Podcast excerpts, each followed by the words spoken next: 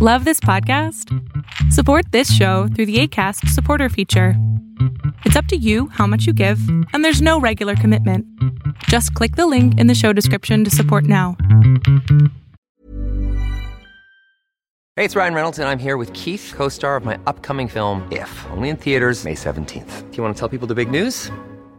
All right, I'll do it. Sign up now and you'll get unlimited for $15 a month in six months of Paramount Plus Essential Plan on us. Mintmobile.com slash switch. Upfront payment of $45 equivalent to $15 per month. Unlimited over 40 gigabytes per month. Face lower speeds. Videos at 480p. Active Mint customers by 531.24 get six months of Paramount Plus Essential Plan. Auto renews after six months. Offer ends May 31st, 2024. Separate Paramount Plus registration required. Terms and conditions apply if rated PG.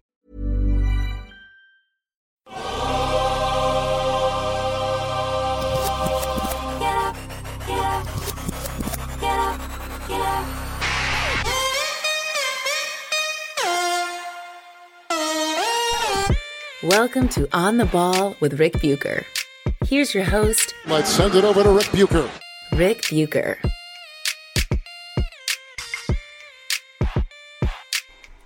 This is On the Ball on the United WeCast Network, and I am Ric Bucher. You can see me on FS1, hear me on Fox Sports Radio, and you can read me on the Fox Sports app and at foxsports.com.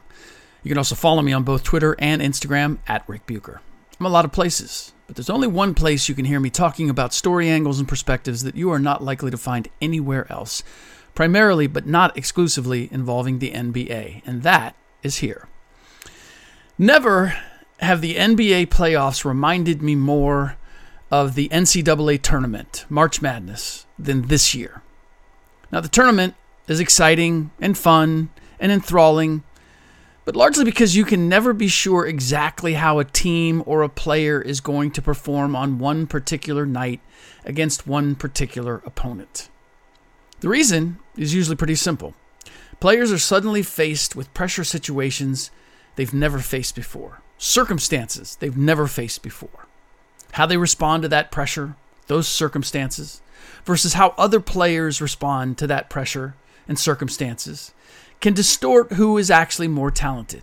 It also makes it very difficult to re- predict what is going to happen because we don't have any litmus test. We don't have any history to work off of.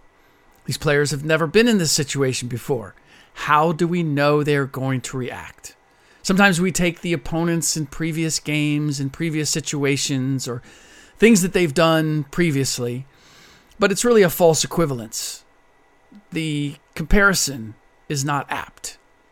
In any case, we've seen a lot of that, this uncertainty, these mixed results in these conference finals, which at this point of the season, when you get to the conference finals, you feel like you have a pretty good bead on who is what and who is capable of what. But that has not been the case. First with the Golden State Warriors and Dallas Mavericks, and again with the Boston Celtics and Miami Heat. Now, at the risk of telling you something you already know, I feel the need to point out that NBA games are not all alike. In fact, the variety is pretty vast. There are regular season games, and then there are regular season games against rivals and top of the league opponents. Every opponent, good or bad, every team in the league has different tendencies, different strengths and weaknesses. And some match up perfectly with the team's strengths. So it's not that hard to prepare for. Relatively easy to figure out what it is you need to do. You just need to play to your strengths. Others pose problems because of their personnel or style of play that doesn't fit. And then there's every opposing team having its own unique arc of development, rebuilding, chasing a playoff spot, chasing home court advantage, chasing a championship. And all of these things can vary through the course of the season in terms of what the priority is. Sometimes teams start with one priority and they change to another. So during the regular season, it's hard to prepare for all these variables. There just isn't enough time. That's why, generally, the teams with the most talent, the most depth, the best coaching, and the most consistency end up winning a lot more games. And I should, I started with talent. Really not talent at the top of the list. It's who prepares the best, who's the most consistent. who plays the hardest on a night in, and night in and night out basis. Talent can be overwhelmed by the variables. Now, the reason the playoffs are so interesting is that there is time to prepare for those variables. And there are more variables than even the regular season. It's why talent surfaces in the postseason, because generally that talent has seen a variety of circumstances. And with the time to prepare, the variables don't get in the way as much. But again, that's not what we're seeing in this postseason for some very good reasons. But in any case, in the postseason, every game, every series has a whole different set of challenges. The advantage of experience, particularly playoff experience, comes with having faced all those variables or a lot of them and knowing how to handle them. What to be concerned about, what not to be concerned about. Sometimes it's as simple as that. The Warriors ran into one in game four against the Dallas Mavericks for these particular Warriors, which is why this idea that the Warriors, because they have Klay, Dre, and Steph back, that's Steph Curry, Klay Thompson, and Draymond Green, that they are the old Warriors or that they're a reiteration of the Warriors pre KD is not accurate. Because even those Warriors had to go through their growing pains. And this particular Warriors team, in spite of having those veterans, is going through those, those same growing pains. Because game four against the Dallas Mavericks, a closeout game on the road, was the third time they've had an opportunity to close out a series on the road. And they have yet not only not to win it, but even to perform well in that particular game. That they have yet to face an opponent who could make them pay for that has been the difference. But then that's to be expected if you look at the opponents. The Denver Nuggets, the ones that the Warriors faced, are from far from a playoff tested team. Same goes for both the Memphis Grizzlies and these Dallas Mavericks. That won't be the case against either the Celtics or the Heat. Now, for most of this series, the Mavericks' playoff inexperience was painfully apparent. It arguably was the biggest reason the Warriors entered Game 4 up 3 0 in the series. It even showed up in Game 4 in the fourth quarter, giving the Warriors a glimmer of hope that they might still pull out a win and a sweep. Now, Warriors coach Steve Kerr clearly thought his team was exactly where they needed to be after playing the Mavs essentially even in the first quarter. He's been through enough closeout games. He's been enough uh, through enough playoff series. He understands the the psychology that goes on in these series. He knew that a big key to winning a closeout game against a team on the road is withstanding that first rush of a desperate opponent being cheered on by their home crowd. Because when they played them even, he felt very good. He even believe I said told uh, Allie LaForce as much. Felt good where they were. I believe they trailed by a point or two at the time. And there was proof that he felt good because he spent the second quarter essentially resting his main horses for a second half push, as if most of the work had already been done. They hadn't let the game get away from them in the first quarter. And whatever happened in the second quarter, his confidence was it's not going to be enough to take us out of the uh, out of the running, beyond the realm of being able to make a, a second half comeback, even if that's what, was required. So he rested his main horses, his starters, the, the, the bulk of his starters in the second quarter.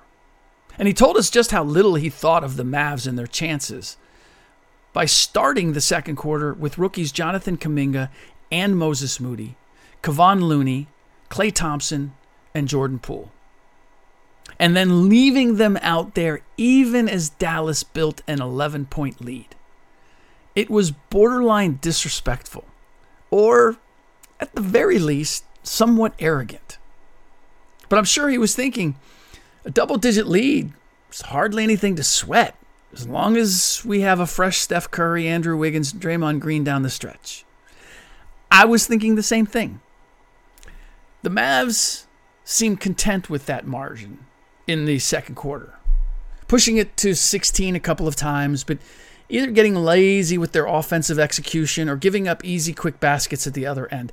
And Luka Doncic was one of the biggest culprits, holding the ball too long or settling for deep threes, missing both. End of the first quarter, he gets trapped on the sideline, holds it too long. It ends up being a backcourt violation. It was an opportunity for, uh, at, at the very least, a quality shot. There was time for that, and he frittered it away. There was more of that throughout the game, honestly, but especially in the second quarter. He ended up taking a total of 11 threes and making only three of them, and more than half were deep threes. More than once, he also missed a shot, dropped his head in disappointment, and jogged back on defense as the Warriors as a team ran by him. It was a bad look for a player as highly regarded and as vitally important to the Mavs as Luka is. I was talking to my TV at this point, yelling that the Mavs needed to push it past 20, make the lead big enough that the Warriors would have to press to cut into it. It's not that I have a rooting interest in the series, but I simply don't like to watch teams beat themselves with poor decision making, and I like seeing as many games as possible. I learn something about every player, every team, every coach with the more material we have. More games equals more material. And whoever wins, I want to feel like they outperformed the other team rather than simply stood back and let the opponent trip up and do a self inflicted faceplant, which essentially is what the Mavs did in game two. But the Mavericks clearly learned a lesson from that game when they led by 19 at one point in the second quarter and were up by 14 at the half. In game two, they came out in the third quarter and played as if all they wanted was to keep the lead, not expand it. And by the end of the third quarter, it was gone. And the, the lead, that is. And the game was essentially over. I've seen people talk about Steph Curry having a phenomenal fourth quarter uh, and closing it out and proof that he's still the same old Steph Curry. The game was won in the third quarter. If you were watching, you saw that. You saw the body language of the Mavs leading the game, leading by double digits for most of the game, and then finding themselves going into the fourth quarter down one. And the worst part, Steph Curry was a non factor in the third quarter when the Warriors closed the gap. Steph had two points and two assists, missing all five of his shots from the floor. So it was, wow, we blew our lead, and Steph Curry hasn't even been activated yet. Kevon Looney was the one who was doing the damage. As one Warrior after another drove into the paint, drew a second defender, sort of, and dumped it off to Looney for an easy bucket. The second defender wasn't doing enough to challenge or shut that drive down. He was simply coming up and stepping up. And the drop off passes were easy, and no one was rotating back either to challenge the drop off or to box out for the misses. Because Looney simply went up and grabbed offensive rebounds, three of them for putbacks, and a total of 11 points. The Mavericks not only were giving up penetration, but their guards were getting beat and not trying to get back into the play. The Mavs, meanwhile, at the other end, kept walking it up, kept hoisting threes, and unlike the first half when every other one was finding the net, these were missing 11 of 13 in all. They appeared stunned that they weren't going in, and that momentary shock resulted in runoffs, runouts off the misses for easy buckets at the other end for the Warriors. So it was compounded. The Mavs' lack of offense was compounding their lack of effort on defense, something that Jason Kidd pointed out after the game. And I'm always curious. I heard a lot of it in the postseason.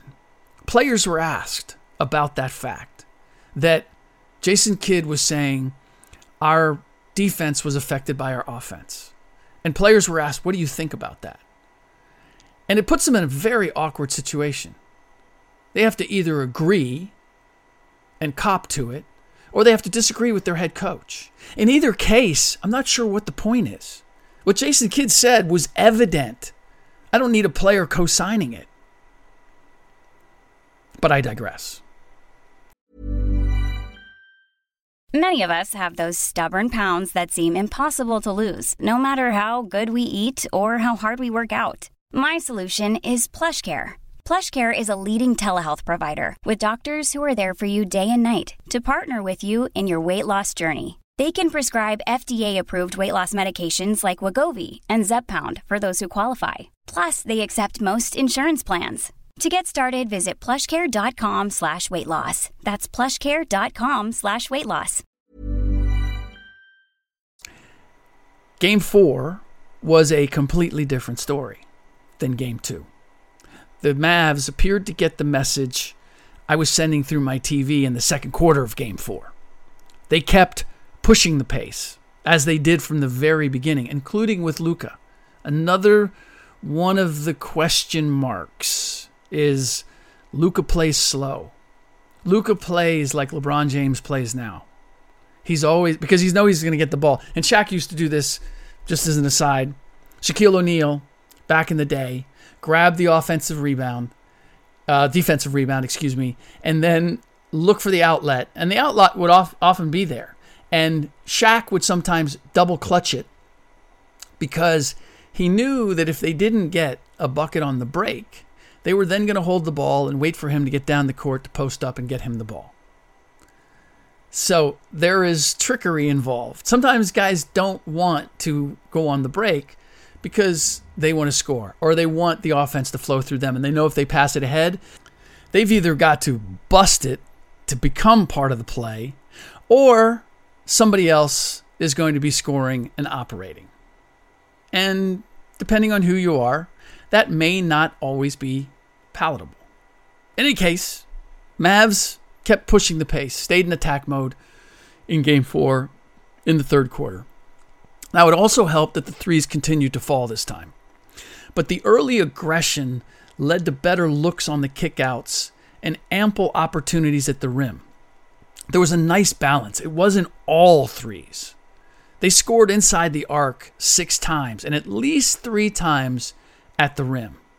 More important, their defense stayed on point, limiting the Warriors to 40% shooting, and the lead grew to 28. Now, they would need all of that in the fourth quarter, as I expected they would. And now I was yelling at Doncic, who I thought, as I said, did not play one of his smarter games, even though he wound up one assist short of a triple double. Again, exhibit 9,462 that reading a box score or reading statistics does not actually tell you how a player played. Seven of his nine assists came in the first three quarters. In the final period, he didn't seem to recognize that his teammates were rolling and was far too slow in giving up the ball and allowing it to move and find the open shooter. So, yes, Doncic was instrumental in building that big lead. Was playing, for the most part, not great, but pretty damn good. And he was reason, or at least a contributing factor as to why they built that lead. But then when you operate in a way that causes it to shrivel, that has to be acknowledged too. The only one who was worse was Spencer Dinwiddie, and he had me yelling at the TV too. He has an incredible knack, and I don't, for whatever reason, I don't know whether he's playing a, a more amplified role or I just didn't pay attention before, or he hasn't done this as much before, but he has an incredible knack, or has had, with the Mavs in this series of killing created advantages by being so damn indecisive double clutching the ball, starting drives and then changing his mind, jab stepping and holding the ball while the defense recovers, and then pitching it to somebody else and expecting them to fix the problem. Now, to look at the box score for game four, you'd think he had a solid game eight assists, 10 points. But anybody who watched the game, again, had to see he was a big reason the Warriors closed the gap and threw a scare in the Mavs in the fourth quarter. He missed his only shot and he posted a minus 12 for the period. Now, Jalen Brunson was just as bad and actually statistically worse with a minus 18. But I'm going to blame some of his struggle on Dinwiddie because he was the recipient when Dinwiddie would blow whatever advantage or crease that was created, and Dinwiddie would hold the ball or jab step or hesitate and allow the defense to fully recover. And then he would swing the ball to Jalen Brunson in the corner with a short shot clock against a reset defense. And Brunson tried to make something out of it, but he was up against it. It was all maddening to watch. End result the Mavs offense stagnated Despite Kerr putting his C team out there with Nemanja Bjelica and Damion Lee joining Poole, Kuminga, and Moody for most of the period. Bjelica played all 12 minutes of the fourth quarter. The same Bjelica who did not play at all in games two and three and played a grand total of five minutes in game one. I attended game two of the Warriors and Mavericks, which is why it plays such a big part in this episode and my comparisons to game four. Because I was struck in watching the first half, the matchups. First of all, the matchups were just, they were so odd. And they've continued on the series, they really haven't changed. Jalen Brunson, who was an undersized and largely unheralded backup point guard, at least before this season, has been matched up with Draymond Green, an all star power forward and occasional center. Andrew Wiggins, an all star wing player, has been matched up with Luka Doncic, a point forward. Now, both of those, Wiggins and Doncic, are listed at the same height, six seven, but Doncic has a 30 pound weight advantage. Then there's Reggie Bullock, a six-six small forward who is matched up with point guard Steph Curry. And there's not a whole lot of cross matching going on in this series. They're odd matchups, but the teams have decided to stay with them at both ends of the floor. Now, there was a point in the first half in game two, which Dallas dominated, that I looked at the floor and who was guarding who and thought, damn, the Mavericks have some advantages here. Kevon Looney and Draymond Green are on the floor together. That's going to be a problem as far as spacing on offense and defending the three at the other end, which it was. The Mavericks went 15 for 27 on threes in the first half of game two, and it those they were wide open. They were wide open in, in the third quarter too when they went two for 13. I still believe it can be a huge factor in this series. The Dallas Mavericks simply haven't been able to exploit it. We will see. I don't. It's again. That's why I don't believe that the Miami Heat pose the same challenge to the Warriors as the Celtics do. I believe being able to shoot the three and shoot it well can be can you can exploit the Warriors if you're capable of doing that. So all of this is why I'm a long way from sold that this Warriors iteration is anything close to the pre-KD Warriors teams. That those teams, that team hung its hat on a stifling defense first and foremost. The lineup of death was so named not just because they could blitz teams with a potent offense. And by the way, they could blitz teams with a potent offense, a, a type of offense that had not been seen before. With Draymond Green, a small power forward leading the break, being your big. Everybody has adopted that now. But it wasn't just the offense. It was combined with the ability to absolutely suffocate teams when necessary.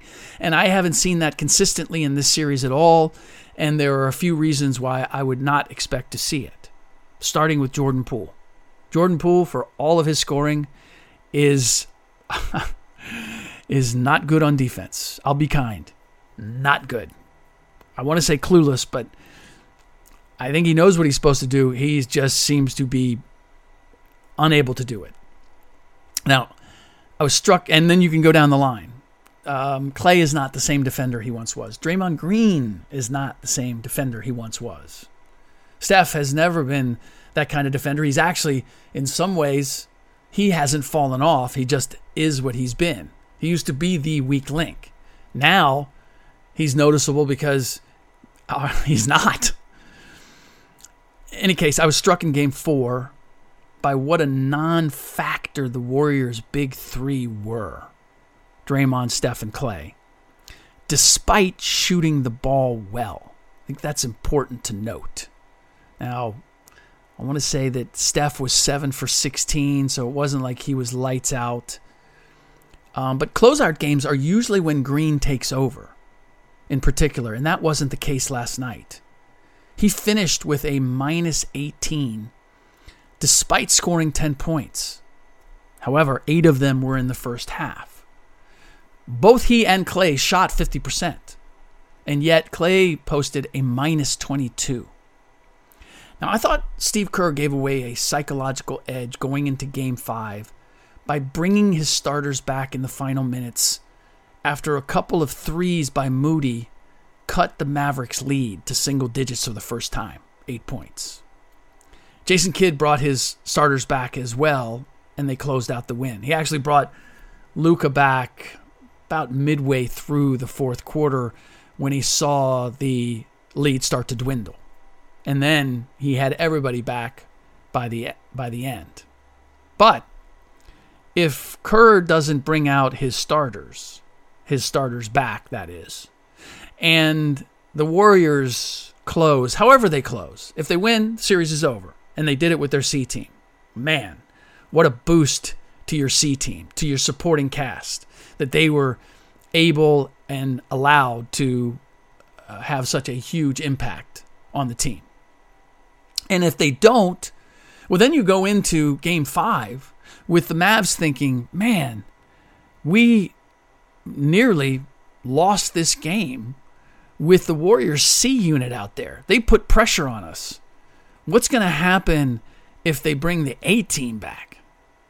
That's the psychological advantage or edge that I thought that Steve Kerr gave away by bringing his starters back. Jason Kidd obviously, brought his back, and they closed out the win. And without that turn of events, the Warriors could have gone into game five feeling as if they held something back. Instead, the Mavs can show up at the Chase Center believing that their starting unit is fully capable of outplaying the Warriors' best when it matters most. Now, I don't know if that's true, but now they have the ability to think that. And I don't know that it will make a difference because I don't see the Mavs doubling up the Warriors in threes made 20 to 10 on the Warriors' home floor. But it leaves the door of confidence cracked. This game illustrated once again, by the way, why we've seen so many lopsided, lopsided games throughout these playoffs. Teams are living and dying by the three more than they ever have. 10 years ago, playoff teams averaged 17 threes a game. Going into last night's game, this year's playoff teams are averaging 34. Whoever shoots the three exceptionally well is winning in a landslide because the opponent has tried to answer in kind and has failed miserably. I found exactly one exception to this, and it's when the Celtics beat the Heat by 20 in game four and shot 23% on threes. The, the Heat actually shot better from three than the Celtics. But it's why I have so much confidence that Celtic that the Celtics are the superior team in that series. They can shoot the three well, 37% overall in the playoffs, roughly 1% worse than the Warriors. But they don't have to shoot it well to win. It's why their net rating, the combination of their defense and offense, is the best among the four remaining teams. They've obviously had their lapses as well, which brings me back to my original point. These are the least buttoned up four teams in recent memory making it this far in the postseason. None have played with any sort of consistency. Miami Heat, probably the closest. They've also played with the variance that we're used to seeing in March Madness. Now, there, it's a result of playing one offs against often unfamiliar opponents in unfamiliar arenas with unfamiliar officials. Here, I can't help but believe it's a function of fluctuating rotations thanks to injuries and fatigue and a league where teams rarely practice once the season starts. But that's what we have as of right now. Instead of March Madness, we have May Madness. And while I believe we will be seeing the Warriors and the Celtics in the finals, how we get there and what happens when we get there is still very much up in the air. All right, that does it for this episode of On the Ball on the United WeCast Network. Please rate and review the show on iTunes or wherever you get your podcasts. And in the next episode, I am planning there's two two items of business that I have in mind. One, we have game 5, Heat and Celtics, obviously. Huge pivotal game and however it goes, I'm either going to be proved right about who the Celtics are or I'm going to be proved wrong about the Heat. So I'm inclined to do the next episode all about Game 5 and what we should take from it, what we've learned going forward. But I also want to talk about why we are so divided as a country as a result of the shooting in Texas and that, not just with that and our fractured view of how we solve our common problems, but how it's infiltrated the way we look at sports and why. I want to get to all of that in an upcoming episode as well. But we will tackle game five first. In the meantime, as always, thanks for listening.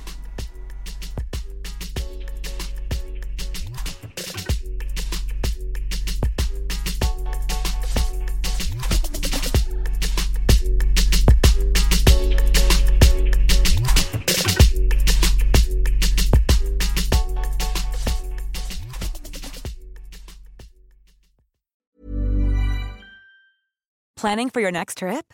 Elevate your travel style with Quince. Quince has all the jet setting essentials you'll want for your next getaway, like European linen, premium luggage options, buttery soft Italian leather bags, and so much more. And is all priced at 50 to 80% less than similar brands. Plus, Quince only works with factories that use safe and ethical manufacturing practices. Pack your bags with high-quality essentials you'll be wearing for vacations to come with Quince. Go to quince.com/pack for free shipping and 365-day returns.